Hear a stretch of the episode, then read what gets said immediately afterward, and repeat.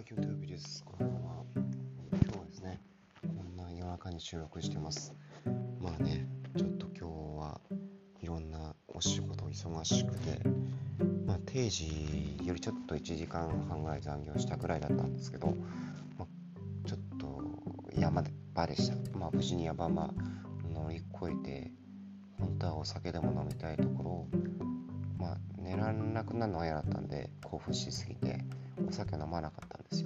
ですぐお風呂入ってご飯も食べてで子供とプロレスごっこしたりして、えー、楽しんでさあ寝られるかと思ったら寝られない、まあ、11時ぐらいになっても諦めて、えーと、自走のお仕事青山さくらさん、えー、50の物語で考える子ども虐待と児童相談所っていう2019年にえー、出された割と最近のね本を、またこれまた高いんで1800円するんで図書館にたまたまこれもね置いてたんで図書館で借りて一気に、えー、7割ぐらい読み進めました。で、えー、余計寝らんなくなっちゃった。もう12時ですよ。はい。でえっ、ー、とまあねえっーまあこれ里親のラジオなんですけど、まあ、えー、里親になる私、あなたたち、皆さんなんですけど、えー、里子ちゃんがどういう状態から来るのかな、里子はどういう状況で、えー、里里親家庭に来る前に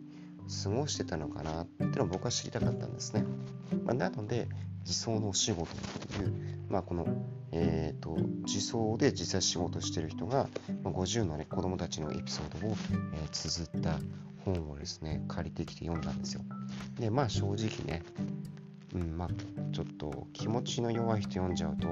まあ、寝らんないだけじゃなくて結構厳しいかなっていうような内容でした。まあ、それを淡々とね、ちょっと冗談も交えながら、まあ、書いてらっしゃるんで、まあ、逆にそれぐらいの淡々とした気持ちじゃないとできないような仕事なんだなって思いました。えー、まあね、これ読んで、まあ、思ったこといろいろあったあったんですけど、まあ2つ3つですかね、まとめると。1つは自走って結構大変な仕事だな。2つ目は、えっ、ー、と、里親じゃない。ごめんなさい。里子も結構いっぱい愛してあげなきゃいけない、まあ、当然ね。であと3つ目は、えー、虐待をする親たちを「お前ら最悪だ死ね」なんて言う人いるけどそんな正義感だけじゃ解決しない。の3つですね。でまず1つ目なんですけど結構自走のお仕事大変っていうことがよく分かりました。結構ね虐待死とかねいろんな事件があの昨今マスコミで取り上げられるとインタビューとかでね信じらんないなんでそんなことするかわからないとかネット上とかでもそんなあごめんなさいこれちょっと私眠いんだね。えー、っと親の話じゃなくて自走の話。早く自走が何とかしてあげればいいのにみたいな。そういうことをしっかり見てあげないなりに自走は何なんだとかね。もうそういう虐待の兆候はあったのに何もしてあげられなかったのか自走はみたいな。そういうようなメディアのトーンがあったりするじゃないですか。でも実際は結構自走もあの人数が少ないしあの、まあ、そもそも余談なんですけど自走の資格資格じゃないんですけど自走に入るのって結構大変なんですよね。4年生の大学でいろいろと勉強して、えー、っとでさらに、えー、っとその自走っていうかその経験も有して、えー、っとちゃんとその体験もしなきゃいけないですね学習しただけじゃなくてそれから地方公務員の資格を取って、えー、っとそのしかるべき自走の、えー、っと事務所に配属されるっていうまあロングロングスパンですわな。えー、はい。というわけで、人が少ないんですよ、自走の人が。もうあって、朝8時に出社する、いきなり電話がガンガン全部鳴る、えー、1本取る、いきなり親からの電話、なんでうちの子を勝手に取ってったんだ、えー、こんなの誘拐だみたいな感じで、もう30分とか1時間とか平気でまくしたて上げられるそうです。で、それからまあ、えー、かなり参った状態で今度警察とかから電話入ってあのちょっとあのあそこの家庭が、えー、どうもなんかやってるっぽいんであの虐待虐待の疑いがあるのでちょっと見に行ってこらもらえませんか？みたいな話がある。そうなんですよ。行くわけじゃないですか。で行ったところで今度はなかなか親がドアを開けてくんないと。で余震部開けてくれても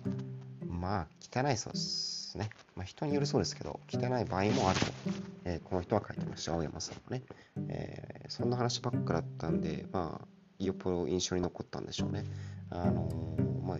僕も7割ぐらい読んでびっくりしたのがその家入ったらもう超臭いみたいです。もうマスクして、えー、鼻下にメンソール塗らないと耐えらんないぐらいの臭さです。そんな中、えー、子供たちが生活してる。どう思います？皆さん。やばいでしょ。だって猫14匹飼ってるんですよ。で糞尿がえー、っとその畳に染み込んで歩くと靴下を伝わってじめっとするそうです。そんな環境で子供を育ててるんですよ。でも親に聞くとや猫と一緒に暮らせるからえー、っと優しい子供に育つな育つんだみたいなことをニコニコして言うそう言ったそうなんですよ。でまあそういう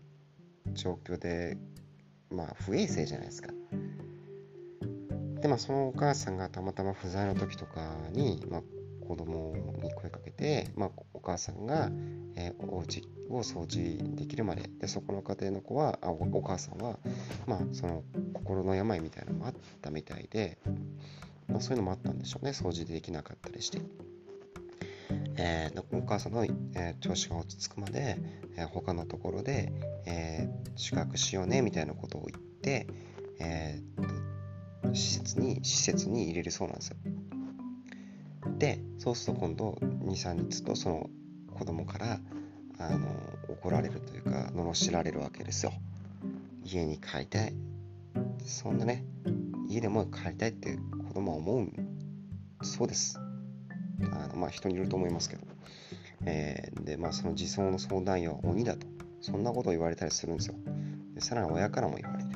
でも返せば不衛生な環境でもしかして虐待もあるかもしれない。で今度逆に、えっ、ー、とまあ、親と相談して、まあ、親が虐待を認めて申し訳ございませんって言って涙ながらにもうしませんって謝るから子供を施設に預けなかった。そうしたら3日後に5歳の男の子が母親に殺されちゃった。っていうこともあるみたいなんですよ。なんで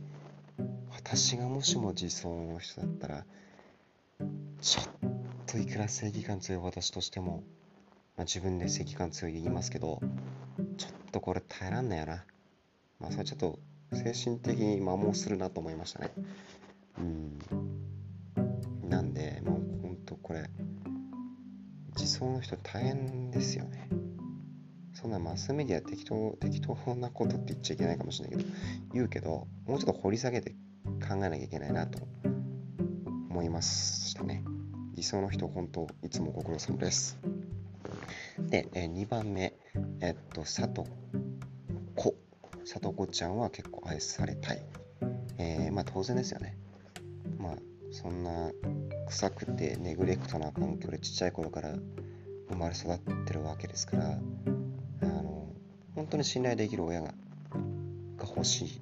頼れる人が欲しい。自分を構ってくれる。相手にしてくれる。遊んでくれるちゃんとご飯を食べさ食べさせてくれる親が欲しいわけですよなので、えーと、施設にね預けられてる子供たちの中にはやっぱりうん非行って言っちゃっていいのか分かんないですけど、まあ、机とか椅子とかねあの壊したりとか壁に穴開けたりとか、まあ、暴れたりとか先生殴っちゃったりとかそういう子もいたりするみたいなんですよ。まあ、うちの子もね、あの今日僕はプロレスごっこ中に必殺技とか言って唾かけられて殴られたりしましたけど、まあ、結局うちの子とまあ比較なんないですけど、まあ、うちの子もやっぱ遊んでもらいたくてそういうことするわけじゃないですか。まあそこの延長線というとちょっと言い過ぎかもしれないですけどやっぱそういう子子たちっていうのはちっちゃい子から虐待を受けてきてネグレクトされてきて親に構ってほしいからそういうことをしてる場合もあるんだと思うんですよね。まあ、もしくは親がそういう暴力的なことをしてきたところをずっとちっちゃい頃から見てきてて何ていうかその感情の表現の仕方を知らないのかもしれません。なのでもしかそういうねお子さんがさとこちゃんが僕の家庭に来たらどうしようっていう不安は、まあ、ありますけども何よりもそんなこうね頭ごなしに怒っちゃいけないなって思いましたね、僕もね、まあ、うちの父上は父上いい人ですけど、まあ、若い頃はねちょっと血気盛んだったとこもあって